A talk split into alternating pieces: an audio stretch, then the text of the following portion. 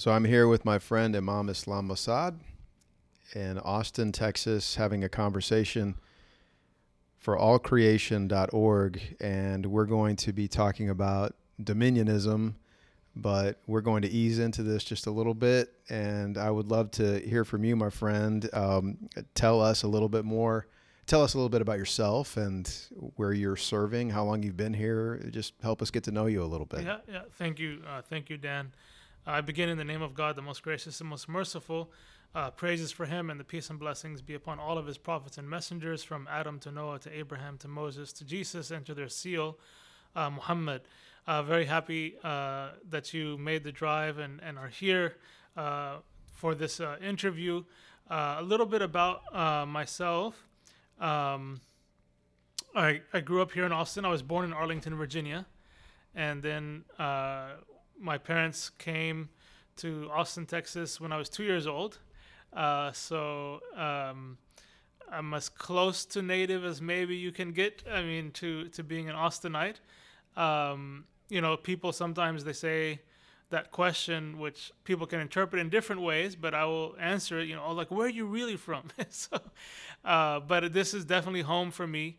Uh, as we were discussing before coming on air, uh, you know, home for me is, is is where you feel most at ease, most yourself, uh, and you have a spiritual connection to uh, the nature and uh, the people also around you. And so um, this is home. But my parents did come from Egypt, uh, from Cairo, Egypt, back in the 70s, uh, which is maybe a topic for another day where the uh, enlightened leadership of, of, former presidents to say, let's have an open immigration policy and mm. bring people with, uh, you know, uh, talents and abilities instead of shutting the door on them. So that was part of, you know, the JFK and LBJ kind of immigration, which brought my father uh, here uh, to study at the University of Texas. Uh, I serve as imam now uh, at the North Austin Muslim Community Center. so an imam is a person who uh, leads the five daily prayers, does the Friday sermon, which is the main congregational day, uh, but also does uh, counseling and um, marriage and hopefully less divorce. Hopefully, we can do some reconciliation. Uh, so there are there is a level of counseling and interaction, but the other dimension to being an imam in the West uh, is uh, presenting Islam, talking about Islam to people who sometimes either know very little or know 180 degree opposite to what is the actual truth about Islam. And so it's a uh, an area of the work which I embrace. Um, you know, right after 9/11, there was huge demand for people to come and speak about Islam from people who were experts and maybe not so much experts. and the Quran was the fastest selling uh, book in all the bookstores and so, even though I decided to go into imam work in 2003, uh, there was definitely that seed that was planted in me that we needed uh, an American uh, imam uh, to kind of step up and um, uh, be an ambassador uh, in many ways for the faith and the tradition. I bought my Quran right after 9 11 as well. Yeah. That yeah. was my first introduction to it. In that respect, then, with being an imam in the West, you say you embrace that piece of the work. How much more, though, of your work comparatively with other imams not in the West does that consume your time?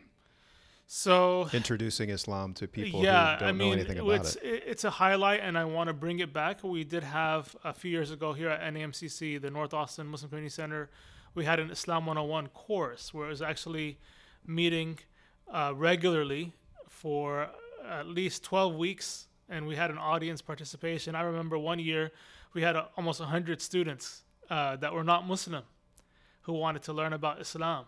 And so when you talk to other Muslims, they're kind of like, well, we know this and we know that that already. And whereas a person who doesn't know anything about Islam, they're like, "Oh, you really believe in Jesus? Oh, we never knew that. Oh, so Allah is the like the one God that Abraham was talking about. Oh, so when you see the sparkle in the per- person's eye when they discover something that they saw Islam and Muslims as the boogeyman, and then all of a sudden they're seeing, well, wait a minute, this is you know a Middle Eastern tradition, but it's also a universalized tradition for all people from all over. Connections the and world. epiphanies. Yeah. Yeah, Yeah. yeah. Okay. Well, then keeping keeping that going with educating me more about Islam, I was curious for our to get into our topic. What's a traditionally Islamic view of the environment, and how do Muslims understand their relationship with the environment? And I'm talking specifically in terms of that that theme of of dominionism. Uh, how do Muslims understand their relationship with the environment in terms of having dominion over the earth? Yeah, so we, I would say we start from a very different place in terms of that word dominion, because usually when you use such a strong word, we reserve that only to God, to Allah, that this is His dominion. And so we have to be very careful about taking on. There are certain qualities uh, in, in Islam. There are 99 names for God, which are also attributes, many of them. And the person is tries to inculcate uh, certain qualities of God in themselves uh, without thinking that they are God, of course. So, for example, one of the names of Allah is Ar Rahman, which means the most merciful. So, if I want to be close to God, then I need to show mercy.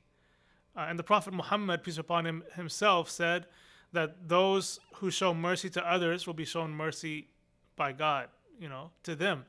And so, there are certain names of majesty and greatness uh, like many are familiar, maybe the older generation, Al Jabbar. So Kareem Abdul Jabbar. So Al Jabbar means the overwhelming, the overpowering. So that's a name of God which we should not try to bring into our character. We should bring humility, not uh, this kind of greatness um, into our into our psyche. Um, so I think that the word itself has a, a, a negative connotation in Islam to be attributed to a human being.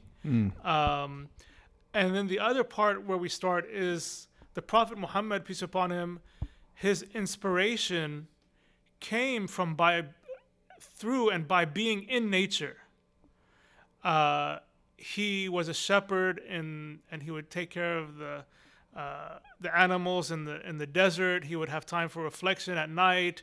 He went out into the cave outside of the city of Mecca, uh, where he could still see the house of God built by Abraham, from but from a mountaintop and a cave, away from all of the hustle and bustle, and so I identify a lot with that. That I find a lot of peace just you know, even if I'm just sitting in my car where there's a lot of trees, I see the birds, hear the birds. And so it is indeed a great, you know, travesty to imagine a world that doesn't, you know, have that accessible to us or to our children. Uh, so it would take away from the connection to God Himself. Clearly, in Islam, we don't see nature as God, but we do see nature uh, as a sacred uh, sign from God, uh, and we see the beauty of God the same way that if you have an artist and his painting. So when a person says, and they see the painting, oh, I, I can see the artist. I mean, it's not literally, but it's saying in spirit, you know, that I'm seeing the the touch there. And so it's a direct link back to God. I mean, nature is, and and this is why you know in some traditions, obviously not in the Islamic tradition, they deify nature. Um, I can understand where that's coming from uh, as a Muslim, uh, and so it's it's this idea of being a, um having dominion or to subdue some of the vocabulary that, that's used sometimes and to dominate. Uh, those are anathema actually in the Islamic context. Uh, but there is definitely an idea of uh, what some modern day authors are talking about stewardship. The word that's actually used in Arabic is khalifa. A khalifa is an agent who is to represent and act in accordance with the will of the one who entrusted that agency to him. So it's not a carte blanche, you know, do whatever you want. it's like you are answerable to God for what you do with uh, the animals and the plants and the streams and uh, and so there's a lot of this feeling of accountability before God for the nature that we are entrusted with, as opposed to, you know, a very extreme form of understanding, you know, the idea of dominionism uh, is just, I mean, it sounds a little bit graphic, but almost just, you know, raping the earth and, and pillaging. Mm-hmm. You know, this is way far, I think, from from any person of true uh, spiritual understanding to to think that way about the earth. Mm-hmm. And the having dominion, then it, it can't be separated from accountability. And because what comes to mind for me when you're talking about how in uh, in Islam that dominionism is is is almost seen with a negative connotation. Christianity will hear dominion as God gave us dominion. Mm. Uh, hmm. often, stereotypically, mm. I'm not hmm. saying all the time, but mm. very often it's uh, God gave us dominion, mm. and it sounds like the the negative connotation that comes with it is trying to. I, I'm hearing you saying it dismisses that and says actually you can't have dominion without accountability. It's not a you can have this now do what you will. Yeah. I mean, in Islam, there's an inbuilt mechanism in a lot of what we do to be humble and appropriate for this discussion, down to earth. Uh, the Prophet Muhammad, peace upon him, he would, you know, sit on the ground. He would eat with his hands. He had this very simple life, um, and you know, the the tree. He used to uh, lean against a tree when he would give a sermon, um, and then they built a proper pulpit for him, and then he started preaching from that pulpit, and it was one of the miracles of the Prophet Muhammad uh, that he and the people present could hear the tree weeping, missing the prophet of God leaning against it. And so the Prophet Muhammad got down from the new pulpit, went to the tree, and actually, if you read the narration closely, you can interpret it as he like hugged the tree to comfort it.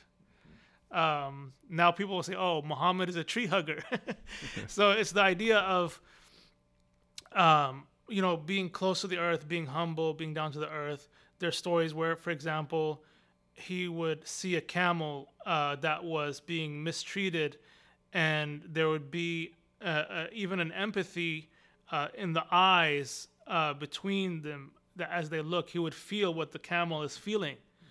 Um, and so, this idea when you say dominion as opposed to humility, being humble, the Prophet Muhammad himself said, I was offered by Allah, which is the name in Arabic for the one God, either to be a king prophet or to be a slave prophet.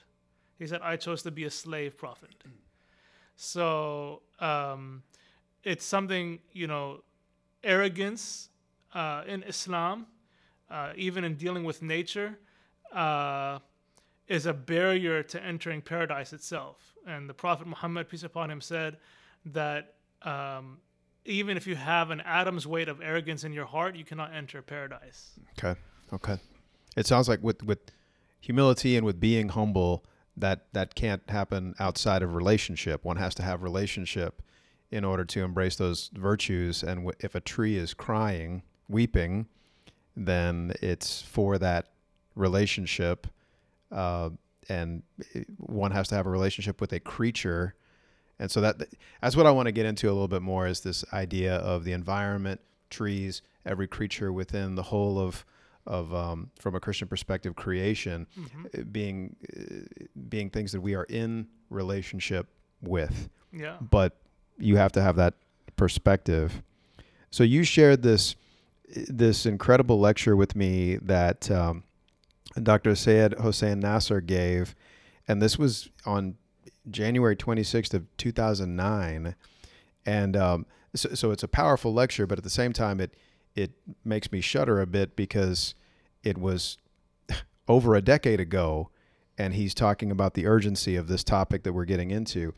And he, he's one of the foremost scholars of Islamic religious and comparative studies in the world, Dr. Nasr. And he gave this lecture in Doha outlining daily environmental struggles within an elaborate frame of spiritual Islam. And he starts by pointing out that in 1966, He gave a lecture in Chicago where he predicted the environmental crisis that we've been in and that we are in. And he said, There's nothing as important in the world as the environmental crisis. In fact, he said, during this one hour that I will have the pleasure of spending with you, many species will have disappeared from the face of the earth. Mm.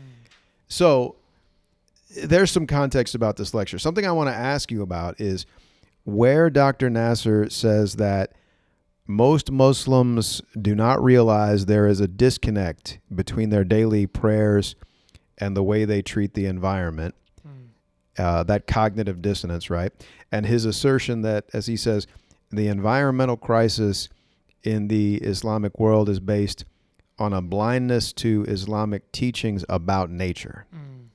So, uh, what is that disconnect that he's talking about between Muslims' prayer life and how they treat the environment? And what do you think he means about the environmental crisis being based on Muslims' blindness to their teachings about nature? Mm. What what are those teachings to which they're blind? Mm, mm. So what I think he's speaking to, I mean, he's obviously very brilliant. I think he's speaking to the idea that people may think that Islam is simply a set of rituals, and that if you uh, perform these rituals, then you are, um, to borrow a Christian term, you are saved. You know, just do the rituals, do the prayers, and you're fine. Um, or like the Christian piety of just go to church on Sunday. Yeah, everything's good for the yes. rest of the week. Repeat. Yeah. yes, and so uh, the the the notion where he's saying, if you're just trying to catch up to the West, um, and replicating uh, its exploitation of of natural resources, uh, whether you want to look at that in a positive or a negative way, depending on who you are. Um, you know, and you just imitate them and say, well, well, we're praying, we're fasting, uh, but we're going to copy everything in terms of technology and uh, quote unquote progress. That this is not being true to the Islamic tradition, which was based on a more holistic uh, give and take between human beings and nature. Uh, for example, um, the Prophet Muhammad, peace upon him, uh, he said, when you slaughter an animal, uh, make sure to treat it well. Uh, make sure the, the knife is very sharp, as painless uh, as possible. Uh, take that life knowing that you're doing so in the name of God. and this is why, you know, it's another, another discussion about, you know, kosher and halal meat. And the idea was because you're giving a sacredness to that animal that, that, that you're taking its life. And then he said, make sure not to waste anything from that animal as well, because that would be a type of uh, ingratitude uh, to God who has, uh, you know, uh, made it so that that animal uh, could be used. So, uh, or that animal would be slaughtered, and then the meat you eat from it, and you give others to eat from it, and you actually see that this animal is helping you in worshiping God, that you're taking from its energy or you know its molecules so to speak and making them part of your energy now. Um, and so i think you know that kind of teaching within islam you might say okay is it halal meat or not? Uh, am I, did am i do my five prayers or not? As opposed to saying let's go deeper and say why why is there a concept of making meat sacred for it to be eaten or not? Why, uh, when I pray, for example, that I put my face on the earth? Uh, why do we say, and I think the Christians also say something similar, when we bury a person, we say, We have created you from it, we return you to it, and we bring you out of it once more. Uh, and we call the earth uh, our mother uh, as well. And is this the right way? I mean, in Islam, the mother is put on a pedestal. Uh, the Prophet Muhammad was actually asked, Who should I be closest to in companionship? And then the Prophet answered him, uh, Your mother. He said, Then who? He said, Your mother. He said, Then who? He said, Your mother. He said, Three times. He said, Then who? He said, Your father. So, what does this tell us if we're thinking of the earth as mother and so much respect is to be given to mother? So, when we enter into her womb again uh, upon death, um, we are accountable and answerable and there's a chapter in the Quran about that, that it will speak and testify either for us or against us, depending on what we have done with her. Um, so it's uh, that going deeper into the tradition of Islam, and that if you arrive at a different point than where uh, Western uh, industrialization and technology advancement, which is bringing a lot of good, but also bringing a lot of devastation in many ways. Uh, that if you arrive at a different point, that's okay. I mean, um, we don't have to all uh, conform to, uh, you know, one particular philosophy or theory uh, of how the world is to work. And, and unfortunately, there is this sense that um, people assume that what's coming from the West is automatically, uh, you know, right or dominant, and this is the way to go. Um, and then, of course, you have some extreme reactions to that in other parts of the world as well. Uh, so it's it's really intricate kind of dilemma that what can we take from one another uh, as human beings, as a global citizen, uh, from West or from East, uh, to help our mother, um, and to be respectful of our mother. Um, you know, I think one of the things he said is uh, you don't see a, a, kid in a village just randomly like tear a branch off of a tree and for no reason. But in the city, you would see a kid do that. And this is the idea of not feeling connected to the place where you are and feeling grounded and connected to the earth. Um, when we are praying and making a prostration, those two elements should come together um, and, and not be disconnected. And what you're saying about Mother Earth, too, again, with the uh, th- that description, it, it's not only about the relationship, but I was going to to get back to what you said about being born in being born into returning to the womb of, of Mother Earth, and that's another thing that Dr. Nasr gets to that I was hoping you could uh, elaborate on for me, because he, he, he points out that the word environment, um, at, at one of its translations into Arabic and Persian is is it mohit? Mohit, yes. And um, from the word khata, mm-hmm. which means to encompass. Yes and so that's one of the names of God. Um, ultimately, God is the environment for a true Muslim. He says that God is the environment mm. into which we are born, mm. in which we live, in which we function, mm. and in which we die. Mm-hmm. And that struck me as very powerful this thought of being born into God mm-hmm. um, and we die in God. So, w- living in the environment that we share is I, I understand what you were saying before about the environment isn't divine; it is sacred. But living in the environment that we share is is living in, um, I guess, manifestations of God or or uh, uh signs of God, and and and how do the names for God mm-hmm. in the Quran inform your relationship with the environment? If one of those names is to encompass, mm-hmm. and you, we were talking about the name Mother Earth um, how do the names in the Quran for uh, for God inform your relationship with the environment? Hmm, that's an excellent question. Um,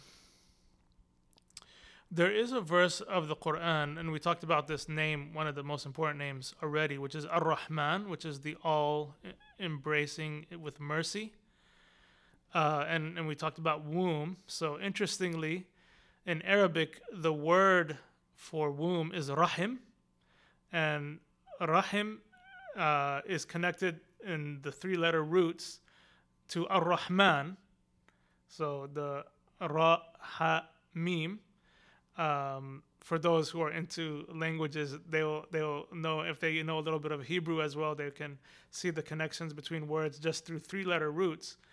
So the idea, the Prophet Muhammad himself, there's a verse of the Quran said, We have sent you nothing but as a rahmah, as a mercy, a compassion, softness. There's a lot of things in the word Rahman for lil So alameen is an Arabic word which means for everything in existence. So not just for human beings, uh, not just for the spirit world, uh, but for animals, for plants, Uh, some New Age thinkers even extend it to if there is a multiverse. mm, that's pertinent these days, that, right? That he that is for all for all al alamin is plural of of world, so it's saying worlds. So um, some of the other names, uh, which have to do with uh, benevolence, uh, kindness. Uh, there's another uh, powerful word which is which is uh, Rab, which people translate as Lord, but Rab has to do with someone who cultivates and nurtures. Uh, like a person who's taking care of a seed that goes into a sapling, and then that God is doing that with us, that He's nurturing us like a tree. Uh, and there are actually a lot of tree analogies, but nurturing us, taking care of us, giving us the water, the sunshine, you know, the protection, uh, everything that we need to flourish. Uh, that we also uh, should have that cultivating aspect with with the world, with ourselves, mm-hmm. with our children, uh, with the people around us as well. So I can see all these names for God in how I'm just looking out the window of your office here at these trees, and some of those names for God um, are exhibited in how the, these trees are moving with the wind, and all these different names for God can be seen in different uh, examples of uh, of the environment. And what comes to mind for me from a Christian perspective is Jesus talking about, as surely as you did it to one of the least of these who are members of my family, you did it to me, mm. uh, from the Gospel of Matthew. And there's in there's a there's this notion of of uh, all of creation having come through Jesus as well mm. through one of the creation stories. And just quick side note, there's not just one creation story in the Bible. There's there's a handful of creation stories in the Bible, one of which is from the Gospel of John, where it begins with, "In the beginning was the Word, and the Word was was with God, and the Word was God." Everything came into being through Him. That being the Logos, Christ, Jesus, and so looking around at the environment, mm-hmm. looking around at creation, we see uh, we see Christ Himself, mm. and therefore how we treat the environment is getting back to that idea of as surely as you did it to what you see, mm. you do it to me. And I, I hear a similarity there in the different names for God being revealed in how the environment carries itself and how the environment expresses itself, how it lives, if we would only see it that way. But mm we have to see it that way. Yeah, yeah. I think um, one of the names uh, of God is the most beautiful, and so when we see beauty, uh, it should uh, draw us closer to the wonder for the beauty of God Himself, and so the beauty in nature and the patterns and uh, the the colors and as you mentioned, just the the wind uh, blowing through some leaves or, and a leaf falling and so on. I mean, it's really it can take a person to another mystical mystical plane, uh, if you will. Uh, one of the things I wanted to feed off of on your on your comment, um, how we treat nature, and especially, you know, I think people can relate to is, is animals. How we treat animals really says a lot about our inner spirituality or yes, inner yes. world and our inner self. Uh, there's a tradition some of your audience may know. Um, it sounds a little severe, but I mean, it's because it's something so important. Uh, the Prophet Muhammad, peace upon him, said there was a woman, she went to hellfire because of a cat. Um, and they said uh, about her, she would pray, uh, fast, uh, do the rituals of the religion, uh, but she had a cat that she caged. She wouldn't feed the cat. Uh, she wouldn't allow the cat to go f- find food for itself. So that cruelty in her heart, uh, it was the true face, not the prayer and the fasting and so on. And so there's a saying of the Prophet Muhammad that God doesn't look at the externalities, He looks at your heart and your deeds. And so, because of that, she went to the hellfire because of her cruelty to the cat was the true one. And then the flip side, because we have to be optimistic, it said there was a um, a woman again in classical societies. Uh, you know, they say, oh, uh, she was a, a, prostitute, so they would see her. Okay, she's uh, committing so many sins. She's going against, uh, you know, chastity and and so on. They said that she went to paradise because of a dog, and they said, what's her story? So the Prophet Muhammad, to teach them that lesson, he said that she was walking through the desert uh, and she became very thirsty and came to a well. And she was about to, uh, you know, get some water from that well for herself to drink, but she found a dog panting, unable to get water from the well. So she uh, took her slipper, went down into the well, uh, filled it with water, filled her slipper with water, and then held her slipper in her mouth, climbed up the well with the, the slipper in her mouth, and gave the dog to drink even before she drank. So it said Allah so much appreciated what she had done because that's her true self coming out, mm-hmm. that He forgave all of her sins and entered her into paradise. And so our relationality, you know, that you mentioned, this relationality to nature really says a lot about ourselves, about either our beauty or our ugliness, because we have both potentialities as human beings. Uh, we have a potentiality to corruption. We also have a potentiality uh, to uh, righteousness as well, and and both of them exist. And within the spiritual dimension of Islam, there's a, a struggle in the heart that is taking place uh, between both of those uh, possibilities. And sometimes they're in the same person. He could be a monster or be a saint, but we want the saint to come out and and and how they treat nature and how they are with nature does say a lot about that person, you know. Um, and and I had a, a, person come to my house once, and he was doing some work, and he said, you know, I, I can really read a person, you know, when I see how they, uh, you know, deal with a dog or how they. oh yeah, oh yeah. There's a yeah.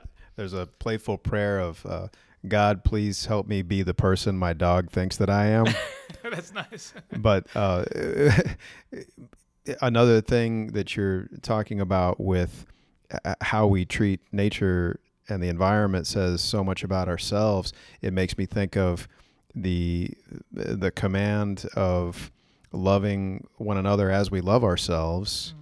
And you know, I, I I very often as a pastor will come back to that in pastoral counseling to say if the extent to which you love yourself is the extent to which you will extend that love to others very often. So please don't lose sight of yourself. Do practice self love and don't think that it is selfishness or something pejorative. It, it's a good thing. And so I'm, I'm just thinking about if we have an apathetic view of ourselves, then that same apathy will be shown uh, to the cat, yeah. for example. Yeah. Um, I, and I also learned just I didn't want to lose this that the Prophet Muhammad liked uh, loved cats. Yes, yes. He, he, this is one. Maybe that's another reason why that story comes out so prominently. Uh, and you know, I think there's a saying in the or part of a verse of the Quran where it says they forgot about God, and so God made them forget about themselves. Mm. Um, and if the vehicle or one of the main vehicles to remembering God is going out into the wilderness and experiencing nature. Um, you know, some authors said there's, and I think it was Sayyid Hussein Nasr himself, where you don't find atheistic uh, civilizations or atheistic tendencies in places where it's agrarian and uh, in nature and wilderness that atheism developed in the cities where it's like yeah he talks know, about that yeah where it's yeah. just like uh, concrete and buildings i mean no offense to the architects you know there's some beautiful downtowns but um, you know i think the idea here of uh, if if we injure nature, we injure ourselves. I mean, we are nature. Nature is us. Uh, yes, there is a mystical dimension that we believe in as human beings or as Muslims that human beings have, which is the ruh, which is the spirit. Uh, but again, we have the same DNA, uh, not just of fellow human beings, but the same molecules that are making up uh, even the plants themselves and even bacteria themselves. So, um, a very powerful feeling to have if a person gets to that point in their mind and in their spirit is to feel communion not just with your fellow human being but even with the blades of grass with the you know the the molecules in the air and this oneness with everything um, again we see god as close but it's it's it's really complicated when you start talking about mystical areas uh, of the religion of Islam because words can lead to confusion sometimes. Um, but I think what I would advise myself and, and, and those listening is, you know, go out into nature. Maybe it's been a while and go to a stream, go to a lake, you know, it's called Ladybird Lake now here in Austin. You know, I used to, we used to be called Lake Austin. Um, and just watch the ripples, you know, and and just enjoy that whole feeling that you're getting of closeness to God. Um, you know, as opposed to people think, oh, if you're a person studying science, then automatically it takes you away from God, uh, and that you maybe you will develop an atheistic philosophy. But for me, you know, when I would sit in UT and watch you know a video about developmental biology and and see the developing fetus and see how it goes from one cell to two cells and then go and go and keeps on going i mean it blew me away and you know it sounds kind of weird but tears would come into my eyes sometimes in organic chemistry class you know so mm-hmm. so i think that's what nature does it is it connects us to god and and we don't want to lose that it's how you see so so let's let's let's talk a little bit about anthropocentrism mm-hmm. this idea of uh, taking uh, that, that that everything doesn't revolve around humankind, that we're a part of that, and that we would be, as you just said, moved to tears at the overwhelming beauty of relationship. So, Nasr talks about how in Islam there's a creative process carried out by this absolute being who is pure intelligence, pure love, pure care, all of the names that we associate with God. And this means that every creature has a relationship with God mm-hmm. independent of us, he says, us being humankind. So every creature has its own rights, every creature has its mm. it has its due, he says. Every creature has what he says is, is every creature has its face turned toward God independent of us. Mm. So what is this spiritual mandate about every creature having its own rights independent of humankind teach Muslims about how they are supposed to relate to the environment and how they're supposed to treat it. Mm. Um, I mean, you, you, we, we've kind of been uh, talking about this a good deal to this point, but um, the Quran says that God placed nature where it is for us to use it, but for us to use it wisely in such a way as not to destroy it. Mm. And I think that Nasr talks about that, but it seems to go deeper than that when we talk about this idea of every creature within nature existing independent of us. Yes, yes. So yeah, I mean it's uh, it's not all about us. It's all about God in the end. Um, I mean, yes, there is the centrality of experience that we experience through ourselves, but I think the idea here that's that's really uh, profound um, is that without us, God would still be, but without Him, we would not be. And so, uh, when we talk about nature, I mean, there was before human beings were created, there, are other creatures, uh, including, we believe, you know, celestial beings, angels, and um, beings created out of fire, which are jinn uh, which jinn, incidentally, uh, have a capacity for moral choice like human beings. This is what makes the two uh, related to one another. uh, the humans created from clay and water, the jinn created from fire. So to know that these are already worlds around us that are existing even before our existence, um, and we are kind of like the new kid on the block. so why do we come with such arrogance uh, into this world, um, and, and with these words like dominate and subdue and so on? I think the other thing with when regards to to nature and that idea um, is that uh, the fact that they are answerable as human beings, as jinn to God, but you have all of this other creation, which is just living according to God's plan uh, without resistance. Uh, the sun never says, I'm not going to rise today or I'm not going to set today. But it's actually the human being uh, that, yes, it is something bizarre about the human being. He can be, you know, uh, worse than an animal or better than an angel. I mean, so it's, it's, and, that's what the Quran talks about as, um, I mean, the distinguishing factor about the human being is he has to have what's called the amana, which is the trust. Um, and the heavens and the earth and everything and the mountains said, We have nothing to do. We don't want to have anything to do with this trust from God upon us. But the human being carried that trust. uh, and unfortunately, many human beings don't even realize that they have this trust upon them and this expectation from God upon them. Um, and uh, they can do great evil and great harm uh, because of the lack of feeling of accountability to the one who has entrusted us, uh, that is God Himself.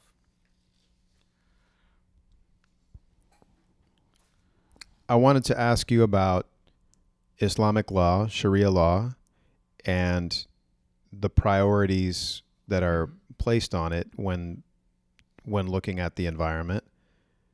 So, what we prioritize in our teachings is, is yet another reflection of, of what's inside, like we've been talking about. So, according to Sharia law, as I understand it, it is forbidden to kill trees even during war. Yes. It's and and uh, Dr. Nasr actually talked about that, where killing trees during war is along the same lines as being forbidden, as in don't harm women and children. Mm-hmm. Um, and also, according to Sharia law, you must keep water pure. Mm. It's against Islamic law to pollute running water, which my mind, of course, went immediately to Flint, Michigan, right? Yeah. Um, it's against Islamic law to own water as a source for a whole society. So there's obvious points in here about commodifying land and water being uh, against, Mm. as, as I hear that, against Mm. Islamic law. Mm. And um, this, I wanted to ask you about this because what came to mind for me in thinking about Sharia law and just those few examples that I shared Yeah. is the idea of, of, of cherry picking. Christians Mhm. often call it when it comes to i- i- our holy texts and looking at the Bible and cherry picking the pieces of it that work for us and ignoring the ones that don't, or worse yet, weaponizing, manipulating Mm. The texts that work for us against Mm. others or to help us in ways that lord ourselves over others. I, I'm going, I'm, saying too much, but I wanted to give you an example of what I'm getting at. Uh, when it comes to Leviticus, the the holiness codes, and uh, for example, it, it, it's widely known about Leviticus 18:22, where Christians will will say, well, that some Christians will say, well, that is proof, quote unquote, that homosexuality is wrong because it talks about a man should not lie with a man, and I would argue that that's not what it's talking about, but that's beside the point. Leviticus 19:33 talks about you shall treat the foreigner in your land, the alien in your land, as one of your own, Mm. and take care of them Mm. And why is one given attention to the detriment of the other and then there's also of course other uh, scriptures in the same in the same book about don't eat shellfish, don't mix fabrics, etc. Mm. So some are prioritized, some are not, and I'm curious if the same kind of ethic or lack thereof is applied to Sharia law. Um, do Muslims actually abide by Mm. those laws um, with equity? Mm. Just curious about that. Yeah, that's a really deep question um, and uh, a longer conversation, no doubt. Um, there is an idea of coming to revelation uh, neutrally and not trying to read our opinions into the text. Um, the example that's given is have the Quran in front of you, leading you, uh, not behind you, uh, that you're leading it.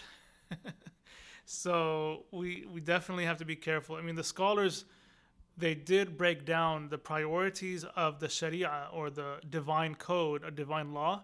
Say what is what is the end res- point of it all, as opposed to individual rules and regulations. Said number one is to protect uh, religion itself, so that there is value in religion, even though it, people see a lot of negative aspects about organized religion and so on. But there is a deep value in religion um, to protect life, um, and and not just human life, but all life. Uh, to uh, protect even you know it's there, it's in the principles to protect also property um, you know, as well, that there is a level of sacredness if something belongs to one person, that another person doesn't uh, forcefully take it from them. But we should not be attached to that which we have. We should be giving it freely and, and willingly. Uh, but then also uh, safeguarding uh, honor uh, as well as the, the next generation as well. So stepping back and trying to see how do these laws fit in uh, with the purpose and the reasoning behind it. Um, Muslims are at various levels of practice and understanding. Uh, I think the average Muslim, uh, including myself, would say, I'm not really following everything the way that it needs to be followed and to the level it needs to be followed. But I do value it that if it is to be implemented that this would be the right way to live. You know, I am not there yet, but I, that's how I think many Muslims, including myself, would see that. Okay, I'm not there yet, but I need to work to get to that to that level. And um, we are not uh, pure, but we should be purifying. So, or purifying ourselves as much as we can uh, to reach uh, as much purity as we can. Uh, but at the same time, there's a saying of the Prophet Muhammad, peace upon him, that he said that if human beings committed no sins uh, and were were sinless and so pure, he said he would replace them and create ones who would commit sins so that he can forgive them. because one of the names for it for that name to be relevant, one of his names is the most forgiving. So if they're not committing, so what relevance is forgiveness then? Um, you know, so I think yes, Muslims are different levels. Uh, people can read the text uh, and interpret it to suit their particular agenda, uh, but an honest and true uh, believer comes neutrally to the text and says, "Let me look at all of the revelation on this particular topic, look at all the context, um, even pray on it, and seek the guidance from God." um, and then act on that, even if it goes against something that they were inclined to before that whole exercise. And it sounds to me like you're you- what what what I would say is it's it's about how you read. So when it comes to the examples that I just shared about you shall not uh, I'm using Judeo-Christian language just then with you shall not but but you you don't harm a tree, you don't pollute the water, you don't own water um and and as you were saying you don't put yourself before the Quran you let it lead you. And so rather than trying to memorize the law and and and have it be um, something that you do correctly or better than somebody else, you ask first the question. Um, this is what I'm hearing in some of what you're Mhm, saying. mhm. You ask first the question, uh, well, what will happen to the tree if I don't do right by it? Mm. What will happen to the water if I if I were to allow for it to be polluted or Mm. if I did own it?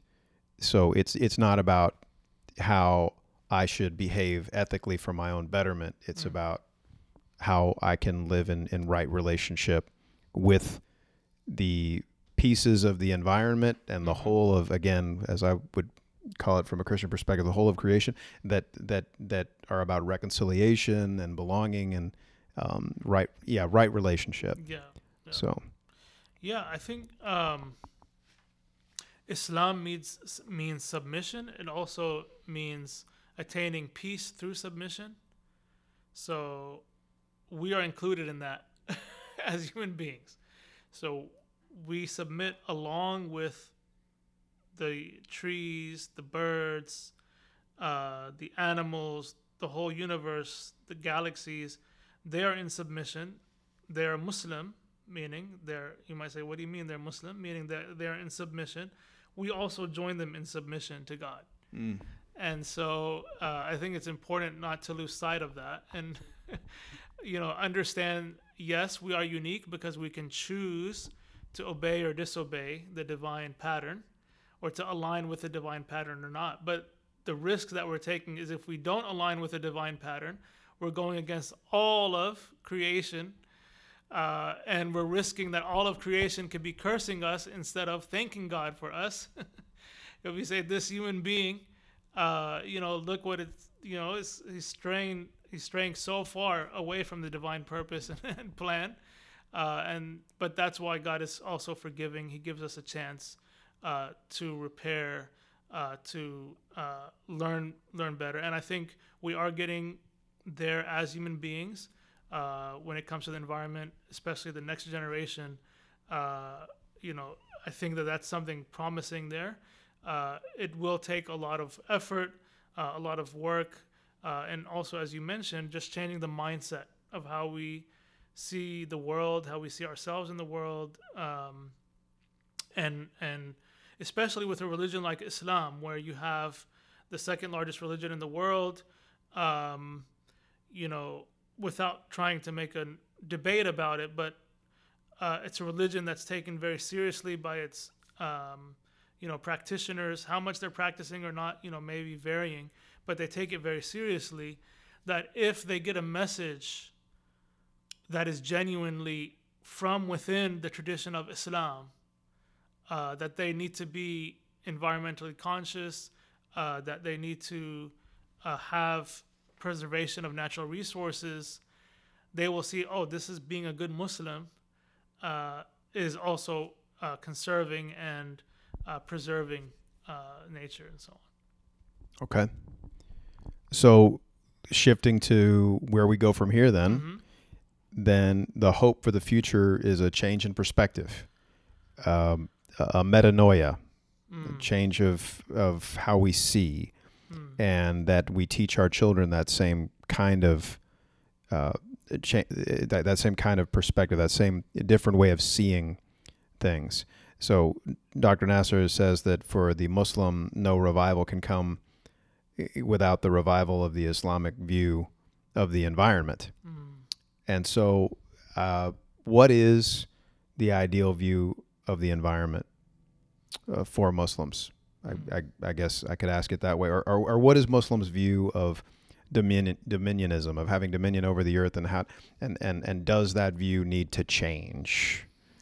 I think it's more of uh, responsibility and fellowship. I know fellowship is a Christian term, but fellowship with nature. I mean, uh, it's it's give and take, you know, and uh, this is the true way of, of being at peace um, and living at peace. Is you are.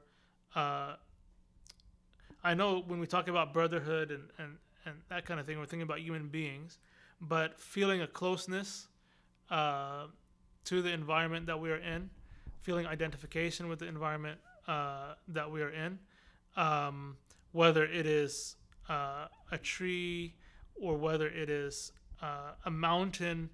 Um, I mean, the Prophet Muhammad, peace upon him, there's a mountain outside of his city in Medina. He said, This is a mountain that we love and that loves us. and so that's, I think, a very Islamic feeling about nature is there's a there's a give and take and there's real depth of emotion. He's not just he's saying we love this mountain and this mountain loves us. Um, and so I think that that would be a very different world if we had that mindset uh, when it comes to you know resources and the environment and uh, the growing list of endangered species and you know these are our brothers uh, in a different level. I know language is sometimes confusing, but uh, you know these are these are also we are responsible for them. Mm-hmm. Yeah. No, but language is everything. Looking at um, looking at uh, plankton Yeah. as as my neighbor, as Yeah. a Christian would say, yeah. instead of just uh, something that I can't see, and so it doesn't matter. Or Yeah. yeah. Yeah. Okay. Well, I wanted to wrap up by uh, getting personal for just a 2nd Mhm. and ask you, uh, you know, as a Muslim, as as an imam, Yeah. has the way that you see the environment and how you relate to the environment changed Mm.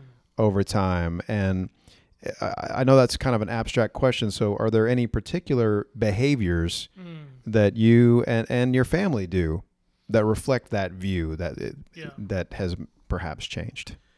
Yeah, I think early on, I mean, some of my uh, strongest spiritual experiences uh, had to do with just looking at the stars. I'm, I'm sure many of the listeners have similar kind of feeling. It Just, you know, all night just looking at the stars, and then, you know, you you get this really deep feeling that is beyond expression with words uh, of closeness and nearness uh, to God, but also oneness with creation that you that you are you know been observing. Um, I think one thing that has changed the idea of science being the end all and be all. I, I have a chemical engineering degree from the University of Texas here, um, and so seeing, you know, learning the laws of nature to take advantage of nature uh, as opposed to uh, using using it responsibly and also giving it its due right as well.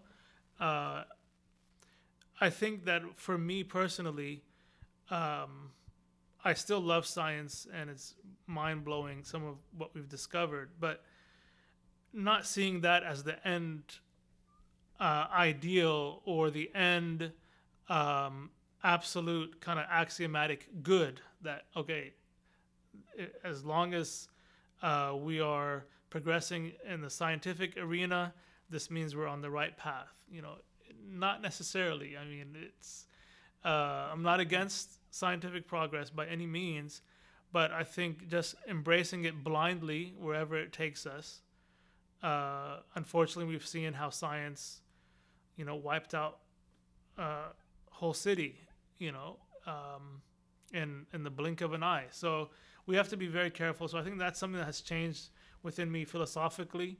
Is that having a love for science doesn't mean a blind following or submission to science, because after all, I have to submit to God, to Allah, not to uh, something other than that. And so, um, you know, in terms of just practical day to day activities and so on, I always teach my children, uh, my, my two daughters, you know, don't disturb the animals, don't disturb the plants, you know, leave them be. You know, they're not doing anything to you. Don't don't do anything to them. Um, and I think that that's that's a key thing to just keep on letting people feel that they have rights just like you have rights, and um, they are umam, they are nations the way that human beings are nations, and so you know, giving that due respect uh, that is there. Thank you.